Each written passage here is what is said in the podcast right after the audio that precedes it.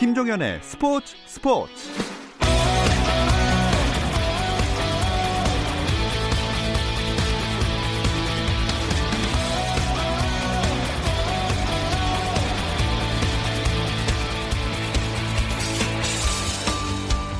스포츠가 있는 저녁 어떠신가요? 아나운서 오승원입니다. 오늘 하루 스포츠계를 돌아보는 스포츠 타임라인으로 스포츠 스포츠 출발합니다.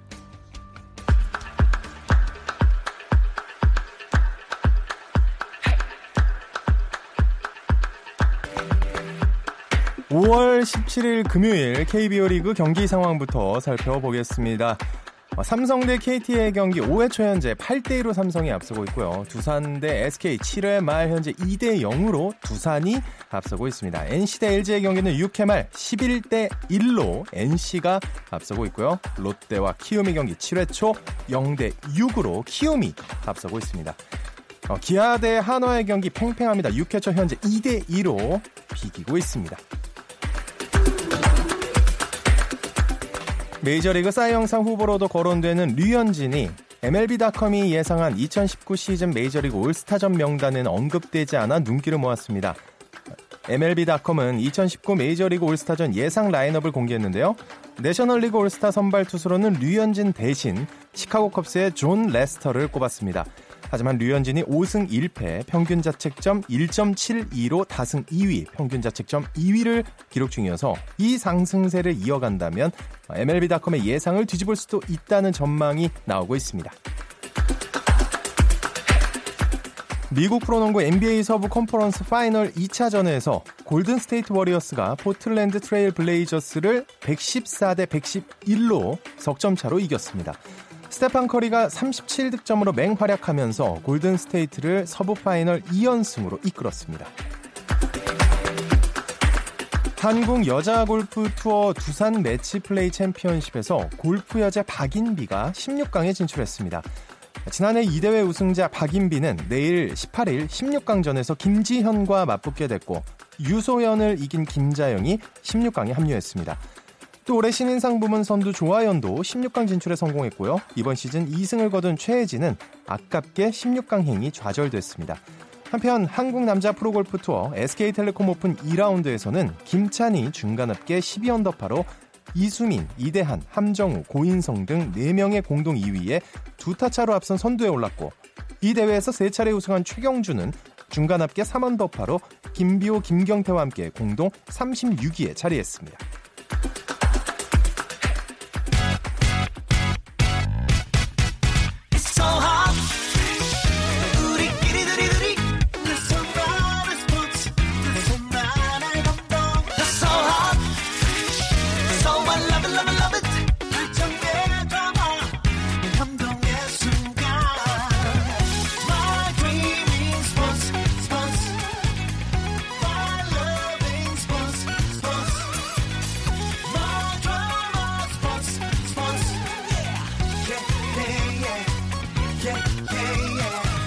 김종현의 스포츠 스포츠.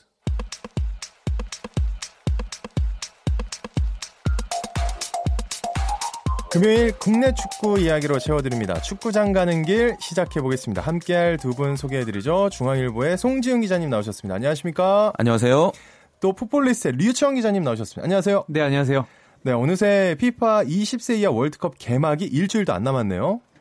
네, 20세 월드컵은 오는 23일에 유럽에 있는 폴란드에서 개막을 하고요. 한국은 F조에 있습니다. 네, 한국 시간으로 25일 오후 10시 30분에 포르투갈과 조별리그 첫 경기를 하고요. 29일 오전 3시 30분에 남아프리카 공화국과 2차전, 그리고 아르헨티나와는 6월 1일 어, 새벽 3시 30분에 마지막 경기를 치릅니다. 네, 우리 대표팀은 결전지인 폴란드로 가 있는 거죠? 네, 지금 그 폴란드 그니에비노에 전지훈련 캠프 차려놓고 이제 훈련 그 현지 적응 거의 막바지 단계에 지금 접어들고 있고요. 오늘 밤에 이제 에콰도르하고 평가전 하거든요. 요게 현지에서 하는 마지막 평가전이 되고 음. 우리가 그 지난 11일에 뉴질랜드 한번 평가전 했었는데 그때는 그 90분은 1대 1로 비기고 승부차기 7대 6으로 이겼거든요. 이번에는 승부차기 없는 승전보 한번 기대해 보고 네. 참고로 우리 선수들이 이제 모레죠. 오는 19일에 첫 경기가 열리는 비엘스코 비아와에 입성을 하게 됩니다. 네, 이제 출전 명단은 어떻게 다 확정이 된 건가요? 네, 피파 홈페이지에 이제 어제 기준으로 다 올라왔고요. 아, 21명씩 해서 총 504명의 선수단이 음. 피파 홈체, 홈페이지에서 일단 확인하실 수 있습니다. 근데 한국은 일단 좀 변동이 있었는데 사실 이 정우영 선수가 최종 명단에 들어갔다가 아, 마지막에 소속팀인 바이에른 미넨에서 어, 마지막에 이 차출을 거부하면서 정우영 선수 대신에 이규혁 선수가 대책 발탁됐고요. 이규혁 선수는 발탁된 이후에 폴란드로 어, 혼자 떠났습니다. 어, 정우영 선수가 합류하지 못한 게 아쉬운데 이유가 뭔가요? 앞에서 이제 류청 기자가 간단하게 이야기를 설명을 했는데 일단 소속팀 바이에른 뮌헨이 차출을 허용하지 않은 게 이제 뭐 가장 큰 원인인데 두 가지 이유가 있습니다. 네. 일단 정우영 선수가 소속돼 있는 이 바이에른 뮌헨 B팀 성인 B팀인데요. 이 팀이 지금 독일 4부 리그에 있거든요. 음. 네, 이번에 3부 리그로 올라오기 위한 이제 승격 플레이오프를 앞두고 있는데 아하. 이 승격 플레이오프 일정이 이 20세 월드컵 대회 초반 일정과 겹칩니다. 그러니까 구단 입장에서 보면 그 폴란드에서 열리는 대회 생각하지 말고 승격에만 좀 더 전념해 달라라는 그런 의미로 일단 차출을 하나 거부한 게 있고 음. 그리고 또 하나는 지금 올 시즌 이제 끝나고 나면 뮌헨이 이 정우영 선수를 뭐 임대를 보내든 아니면 이적을 하든 이제 다른 팀으로 보내서 경기력을 좀 끌어올리기 위한 그런 장기적인 계획을 준비를 하고 있는데 지금 음, 여러 팀하고 벌써 동시다발적으로 협상을 하고 있거든요. 그러니까 정우영 선수 본인의 입장을 좀 확인해야 될 것도 있고 이런 부분이 있어서 선수와 의사소통이 좀 원활해야 되기 때문에 음. 지금 그 대회 나가는 건 곤란하다 라는 입장을 이제 바이에른 미넨이 대한축구협회에 통보를 했다 이렇게 알려져 있습니다. 네. 자, 이렇게 되면 이강인 선수의 어깨가 더 무거워졌겠네요. 네, 일단 이강인 선수가 안 그래도 10번을 달아서 에이스의 번호를 달아서 좀 어깨가 무거웠을 텐데 아, 어쨌든 지금 한국이 역습 위주로 공격을 해야 되는데 발이 빠르고 실력이 뛰어난 정우영 선수가 오지 않으면서 어, 어쨌든 간에 이강인 선수에 대한 좀 의존도라고 할까요? 그게 좀 올라가기도 했고요. 어, 그리고 어쨌든 이강인 선수가 이제 언론의 스포트라이트를 이제 독점하고 있잖아요. 네. 그래서 이제 감독도 상당히 좀 고심을 했었는데 그것을 이좀 어느 부분 어느 정도 좀 나눠 가질 수 있었던 정우영 선수가 오지 않으면서 그런 부분에서도 조금 더 어깨가 무거워지게 됐습니다. 아, 4강 신화라는 말을 만들어낸 1983년 멕시코 대회에도 10번은 신연호 선수였는데 대부분 골을 넣는 또는 골을 넣어줘야 하는 선수가 10번을 달고 뛰었네요. 그때 당시에는 명칭이 이제 지금이랑 조금 달랐죠. 세계 네. 청소년 선수권이라고 얘기하면 아 그 대회 음. 이렇게 끄덕이는 이제 올드 팬 분들 계실 테고요. 20세 이하 월드컵과 이게 같은 대회인데 말씀하신 대로 그때 당시에 신현호 선수가 등번호 10번 달고 3골을 기록을 했는데 그때 당시 우리 대표팀의 최다골이었고 이제 그 득점을 앞세워서 우리가 4강까지 올랐습니다. 다른 대회를 보더라도 네. 뭐 1991년에 최용수, 또 99년에 김은중, 2005년에 박주영, 또 2017년 2년 전에는 또 이승우 선수 어. 이렇게 뭐 말씀하신 대로 그 연령대에서 가장 골 잘 넣는 그리고 제대로 해결해 줄 수 있는 이런 선수들에게 등번호 10번이 돌아갔습니다. 네. 어, 우리나라가 그 조금 약간 어려워 보이는 조 편성표를 받아들고 있는데 포르투갈, 남아프리카 공화국, 아르헨티나와 한조입니다. 이 세 팀의 명단 발표가 됐겠네요. 네, 명단 다 발표가 됐는데요. 말씀하신 대로 포르투갈이 상당히 강해요. 해외파가 벌써 7명이고 그리고 하파엘 레앙이라고 하는 선수는 프랑스 리그앙 1부 리그에서 릴에서 뛰는데요. 릴이 2위를 했습니다. 근데 24경기에 나와서 8골을 터트릴 정도로 아, 득점력을 좀 뽐내고 있고 뭐 그 이외에도 한국 팬들이 잘 아는 어, 맨체스터 유나이티드 디오고 달로트 선수. 이 선수가 이제 오른 풀백인데 이 선수도 있고요. 그리고 이제 아르헨티나는 해외파는 이제 세 명밖에 없지만 아르헨티나 국내파 뭐 리버 플레이트 그리고 보카 주니어스에서 뛰는 다수의 이제 좋은 선수들을 보유하고 있고요. 어, 남아프리카 공화국에는 뭐 포스터 선수라고 해서 AS 모나코 B팀에 있는 선수가 있긴 한데 어, 선수단의 명단은 다른 두 팀보다 조금 떨어지지만 어쨌든 빠르고 힘이 좋은 선수들이 있기 때문에 음. 어, F조가 죽음의 조로 꼽히는 것도 사실입니다. 네. 어, 우리 선수들이 어쨌든 뭐 이름값 있는 선수들이 꽤 많은 것 같은데 아무래도 기가 죽지 않는 게 그래야 되는 게 좀 키가 아닌가 하는 생각이 드네요. 2년 전에 그 우리나라에서 20세 월드컵을 할 때 그때 좀 생각이 나는데요. 그때 조추첨식에 마라도나가 참석을 해서 이제 아르헨티나가 우리나라가 있는 조에 들어간 걸 확인하고 활짝 웃었던 그 기억이 지금도 이제 나거든요. 아마 류청 기자도 그때 현장에 있었을 텐데 근데 실전에서는 우리가 이승우, 백승호 선수 연속골이 나오면서 2대 1로 이겼습니다. 네. 이게 우리 선수들 입장에서 보면 뭐 포르투갈, 아르헨티나 이런 나라들의 어떤 이름값이 좀 무겁게 느껴질 수도 있겠는데 20세 레벨에서 사실 우리나라와 그 나라의 차이는 성인 대표팀에 비하면 훨씬 좁다라고 이야기할 수가 있겠고 우리가 가진 거 그리고 우리가 준비한 걸 제대로 보여주면 언제든지 우리도 이길 수 있고 웃을 수 있는 그런 대회라는 거 이 부분을 우리 선수들이 좀 믿어줬으면 좋겠습니다. 네. 어, 20세 이하 대표팀에 이어서 여자 대표팀도 월드컵을 준비하고 있는데 어, 부상이 많은 것 같습니다. 낭- 대표팀 낭만 소식이 계속 들리네요. 네, 일단 오늘 최종 명단을 발표를 했어요. 근데 원래 28명을 선발했었습니다. 근데 그전에도 이제 일단 부상 소식이 있었었고요. 근데 제가 15일 날 훈련장에 갔었는데 파주에 이날 이제 지선미 선수와 김은미 선수가 부상으로 먼저 빠져나갔어요. 그래서 선수들이 이제 이별하면서 눈물도 좀 보이고 했었는데 아, 결과적으로 이 부상이 겹치면서 골키퍼 3명, 주전 3명이 모두 빠졌었는데 아, 강가혜 선수는 가까스로 이제 대표팀에 합류를 했어요. 근데 다만 그 대회가 열릴 때까지 좀 지켜봐야 하는 상황이고요.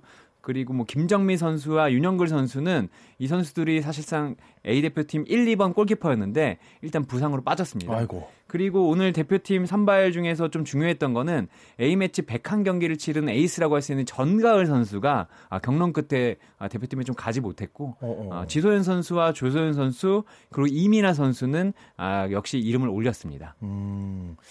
자, 게다가 또 여자 대표팀이 개최국 프랑스와 개막전을 치릅니다. 부담이 굉장히 클 것 같은데 어떻게 돼야 될까요? 좀 응원 섞인 한마디 해주시죠.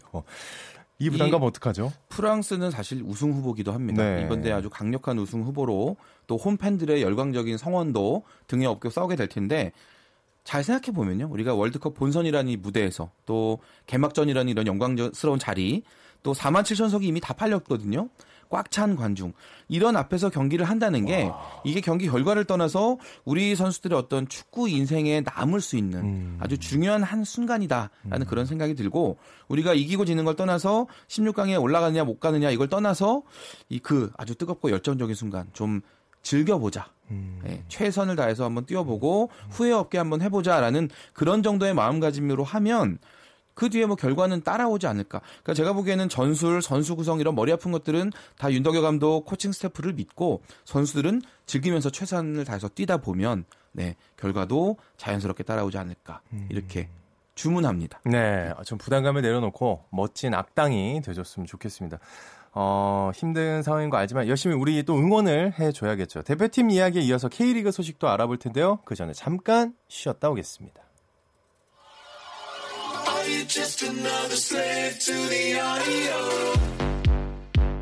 국내 유일 스포츠 매거진 라디오.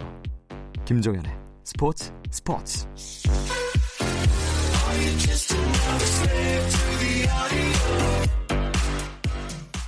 네, 축구 이야기가 있는 금요일 저녁 스포츠 스포츠와 함께하고 계시고요. 풋볼리스트의 류청 기자, 중앙일보의 송지훈 기자와 함께하고 있습니다. K리그 얘기를 하기 전에요. 제2 축구센터가 생긴다는 이야기를 들었는데 이 소식 좀 자세하게 알고 싶네요. 네, 그 지금 우리 각급 축구 대표팀이 이제 국제 대회에 참가한다거나 뭐 이런 이슈가 있을 때 그동안 파주 트레이닝 센터에 모여서 훈련을 하고 이제 대회에 나가는 게 이제 공식처럼 돼 있었죠. 근데 지금 이 파주 트레이닝 센터의 규모로는 뭐 각급 대표팀이 이렇게 몰릴 때 대회가 여러 개가 같이 비슷한 시기에 열려서 선수들이 몰리거나 또 지도자 교육이 있다거나 하는 이럴 때 다 수용하기가 어렵습니다. 음. 그만큼 이제 우리 한국 축구의 어떤 그 엘리트 시스템의 규모도 확장이 된 거거든요. 그리고 또 대한축구협회가 지금 파주시와 이제 계약을 맺고 이 파주 트레이닝 센터를 운영하는데 그 계약이 지금 2024년 1월로 종료가 됩니다. 음. 그러다 보니까 이제 대표팀이 좀 더 좋은 환경에서 훈련할 수 있고 더 많은 선수나 이제 지도자를 수용할 수 있는 그런 센터를 만들어 보자라는 취지로 이제 대한축구협회가 제2축구센터 이제 건립을 계획을 하게 된 거고요. 그 그동안 전국 지자체에 공모를 해서 총 24개의 지자체가 참여를 했습니다. 이제 1, 2차 그리고 마지막 심사까지 거쳐서 그 중에 천안시가 1순위 협상 대상자로 결정이 됐고요. 2순위는 상주 그리고 3순위는 경주로 각각 결정이 됐습니다. 혹시 1순위가 천안이 된 이유를 들을 수도 있을까요? 그 일단 천안이 들었던 거는 일단 수도권하고 좀 가까웠던 면이 있고요. 그리고 천안 시가 상당히 적극적으로 했어요. 물론 다른 시도도 상당히 적극적으로 했지만 뭐 입지라든가 이런 부분에 상당히 좋았고 그리고 이제 축구협회가 이번에 가장 중요하게 여겼던 부분 중에 하나가 파주를 빌렸었었어요. 아, 그랬어요? 파주를 빌렸었기 때문에 이번 같은 좀 불안정한 상황이 나왔다라는 얘기를 계속 하고 있기 때문에 이 부지를 이제 사들이는 거, 음. 어, 이제 매입하는 거에 대해서 상당히 큰 비중을 뒀었는데, 아, 천안시가 상당히 그런 부분에서 전향적으로 나왔고요. 그리고 천안시가, 아, 원래 이제 33만 제곱미터 규모로 경기를 해서 처음에 축구협회가 얘기한 게 관중 1000명을 수용할 수 있는 소형 경기장, 그리고 천연미 인조, 인조잔디 구장 12면, 뭐 풋살구장 4면, 다목적 체육관, 뭐 축구과학센터, 체력 단련실, 수영장 등을 지어주는 게 이 기본이었는데 음. 천안시는 이게 더 나아가서 실내 훈련장도 우리가 지어주겠다. 오. 어, 뭐 이런 얘기까지 했기 때문에 지원 부분에서는 상당히 좀 어, 크게 문을 열었던 것 같고 아, 앞서도 말씀드렸듯이 축구협회가 이제 빌려 쓰는 거에 대한 상당한 부담을 가지고 있었는데 이 부분에 대해서 해소시켜줬던 것이 좀 어, 이점으로 작용하지 않았나 싶습니다. 음, 그렇군요. 근데 이게 황금알을 낳는 거위라는 얘기가 있다던데 맞나요? 앞에서 이제 류청 기자가 약간 소개를 해주셨는데 그 규모를 한번 떠올려 보시면요. 음. 축구장이 지금 12면이 들어가고 풋살구장 4면에 1000명 이상 수용하는 경기장도 있고 뭐 여러 가지 건물들, 네. 숙소동, 사무동까지 들어오면 체육관도 있고. 정말 많은 사람들이 그 안에서 이제 일을 하게 될 거잖아요. 그러니까 지금 이거에 대해서 과연 어느 정도 경제 효과가 되느냐 이걸 이제 연구 용역을 줘서 한번 알아봤었거든요 축구협회도 그랬더니 향후 10년 동안 생산 유발 효과가 2조 8천억 원 그리고 부가가치 1조 4천억 원 고용 유발 효과가 4만 2천 명 정도의 그런 효과가 나온다. 이게 만약 이 뭐 연구 결과를 그대로 다 받아들인다면 사실 지자체 입장에서는 빨리 그 유치해야 되는 그런 시설인 거죠. 음. 요즘처럼 경제 불황한 이런 시대에 이렇게 좋은 효과를 내는 시설물들 우리 지역에 데려올 수 있다면 당연히 지자체 입장에서 좋은 거기 때문에 그래서 이렇게 경쟁이 치열했습니다. 아, 어, 근데 갑자기 드는 생각. 그럼 빌려 쓰는 파주를 지금 빌려 쓰고 있다는데 그거에 대한 어떤 계약이나 이런 조건을 다시 할 수는 없는 걸까요? 사실 그 얘기가 좀 나오기도 했어요. 네. 어, 어쨌든 파주가 상당히 수도권에 가깝고 제일 중요한 게 이 축구 센터를 한국 대표팀만 쓰는 게 아니라 외국 대표팀도 쓰거든요. 외국 대표팀이 들어왔을 때 인천공항에서 얼마나 빨리 들어올 수 있느냐 이런 부분도 있어서 파주가 2024년에 계약이 끝나더라도 파주하고도 계약을 연장해야 된다라는 얘기도 계속 나오고 있고요. 파주시에서도 아, 우리가 어, 당장 이제 그만하겠다는 것이 아니다. 축구협회와 어쨌든 간에 제2축구 센터 건립을 얘기를 했으니 지금부터 다시 계약 얘기를 해보자 어떻게 사용할지 이런 얘기도 계속 나오고는 있습니다. 네. 어, 자, 이제 K리그 이야기로 넘어가 보겠습니다. 어, 지난 수요일에 K리그 팀들이 경기를 하길래 봤더니 FA컵 경기더라고요. 전국 8개 구장에서 FA컵 16강전이 열렸는데요. 32강전도 정말 2변의 연속이었거든요. 근데 16강전도 그에 못지않은 2변의 드라마들이 속출을 했습니다. K리그 1 중에서 소속팀은 수원 삼성, 경남 FC, 상주 상무, 그리고 강원 FC까지 4팀만 살아남았고요. 네.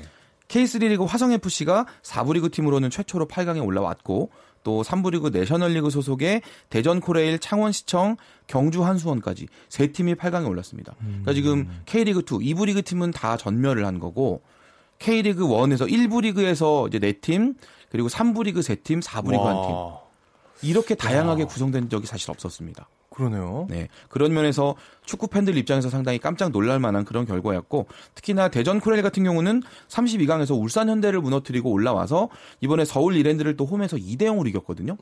자이언트 킬러로 아주 주목을 받고 있는 그런 팀이고 이제 오는 7월 3일에 8강 대진이 이미 결정이 됐습니다.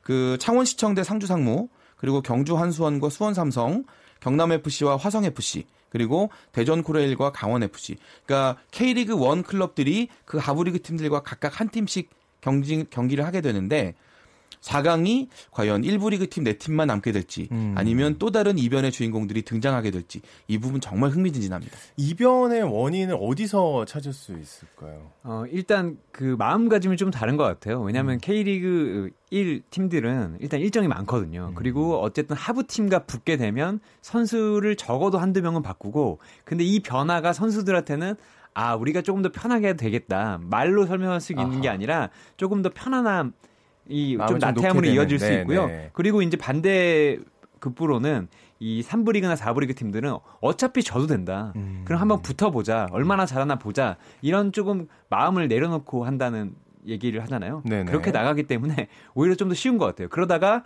축구가 정말 모르니까 한 골이 들어가기 시작하면 어, 이 1부 리그 팀들은 상당히 마음이 급해지면서 오히려 축구가 안 되고 음. 어, 그 반대 팀들은 하부 리그 팀들은 기세를 타면서 이런 이변들이 좀 나오고 있는 것 같습니다. 네, 아, 이 얘기를 우리 청소년 대표님, 청소년 대표들이 좀 들었으면 좋겠습니다. 자, 그리고 인천이 유상철 감독을 신임 감독으로 선임했다는 소식이 있었어요. 요온 안데르센 감독이 원래 처음에 이제 감독으로 시작을 했는데 그 시즌 초반에 5연패를 당하면서 이제 결국은 물러나게 됐고요. 그리고 임중용 감독 체제로 이제 얼른 바꿔서 이제 분위기를 좀 바꿔보려고 했는데 그럼에도 불구하고 지금 9경기째 무승이거든요.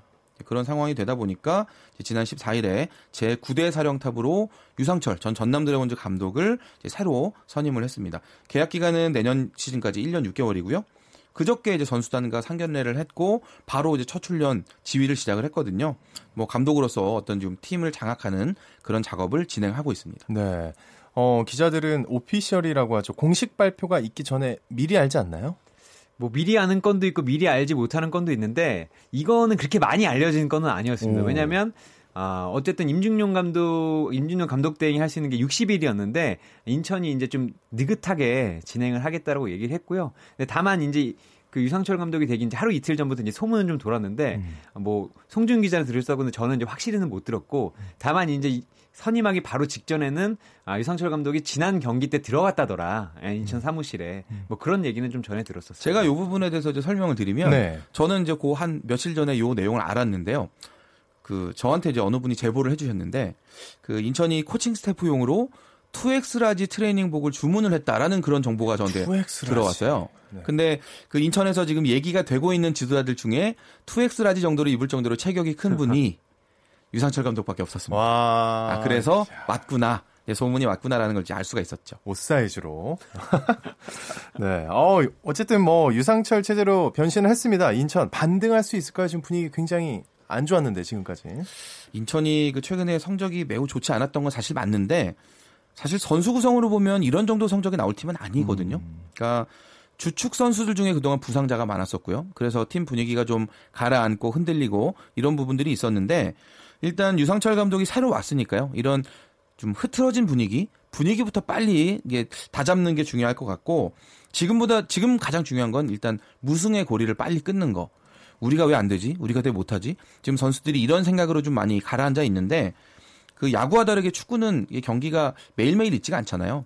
뭐 일주일에 한두 경기이기 때문에 한 번 무승이 밀려나면 뭐 3일 내지는 일주일을 더 기다려야 다음 기회가 온다는 거죠. 네. 그런 면에서 빨리 지금 무승의 고리부터 끊는 게 중요할 것 같습니다. 음, 어떻게 반등할 수 있을 거라고 생각하세요? 저는 반등은 할 거라고 보는데 유상철 감독이 상당히 급하거든요. 왜냐하면 유상철 감독이 전남 드래곤즈 감독할 때 물론 자신이 있을 때 강등이 당한 건 아니지만 성적이 안 좋아서 아, 제이봉을 놓은 뒤에 그 뒤에 온 김- 김인환 감독 대행이 전남을 이제 강등으로 이끈 결과가 나왔어요.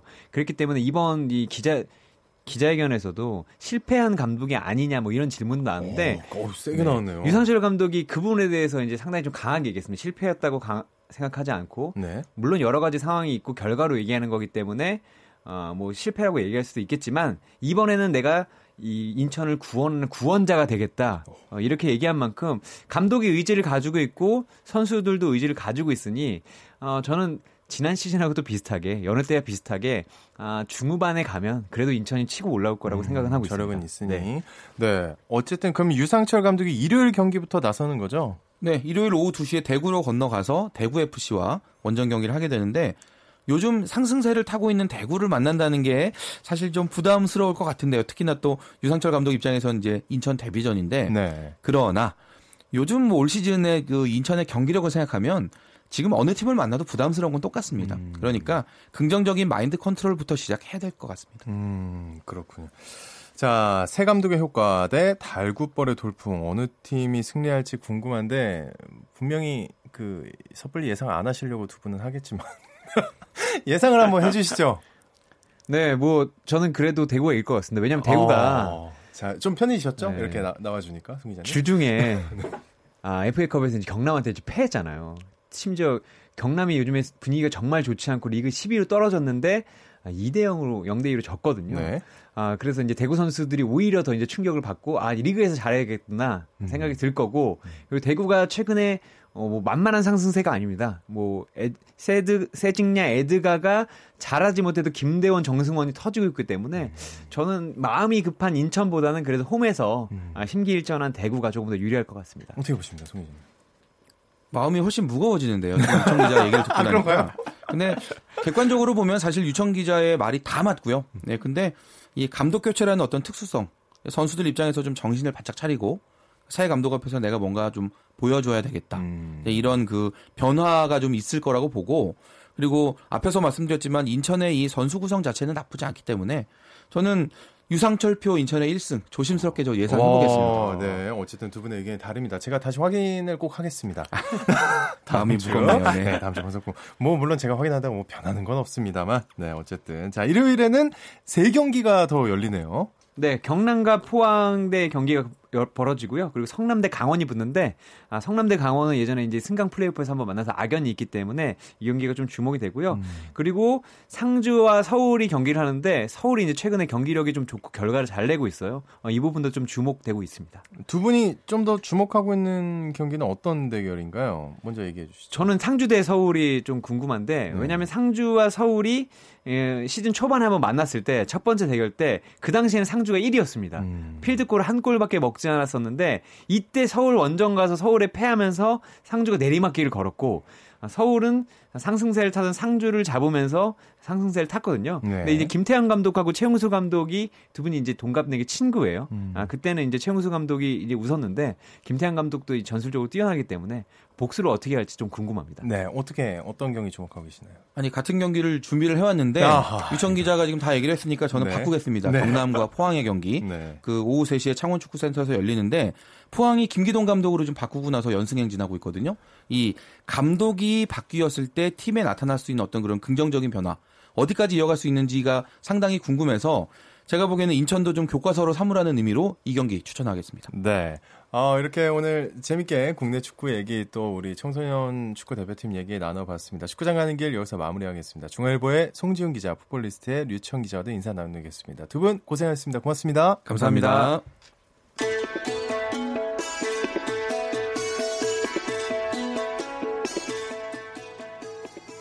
네, 지금 야구 상황 다시 전해드리겠습니다. 삼성 대 KT 경기 6회 초 현재 10대 2로 삼성이 앞서고 있고요. 두산 대 SK 경기는 8회 초 2대 0으로 두산이 앞서고 있습니다. NC 대 LG의 경기는 7회 말 현재 11대 2로 NC가 앞서고 있고요. 롯데와 키움의 경기는 8회 말 현재 0대 7로 키움이 앞서고 있습니다.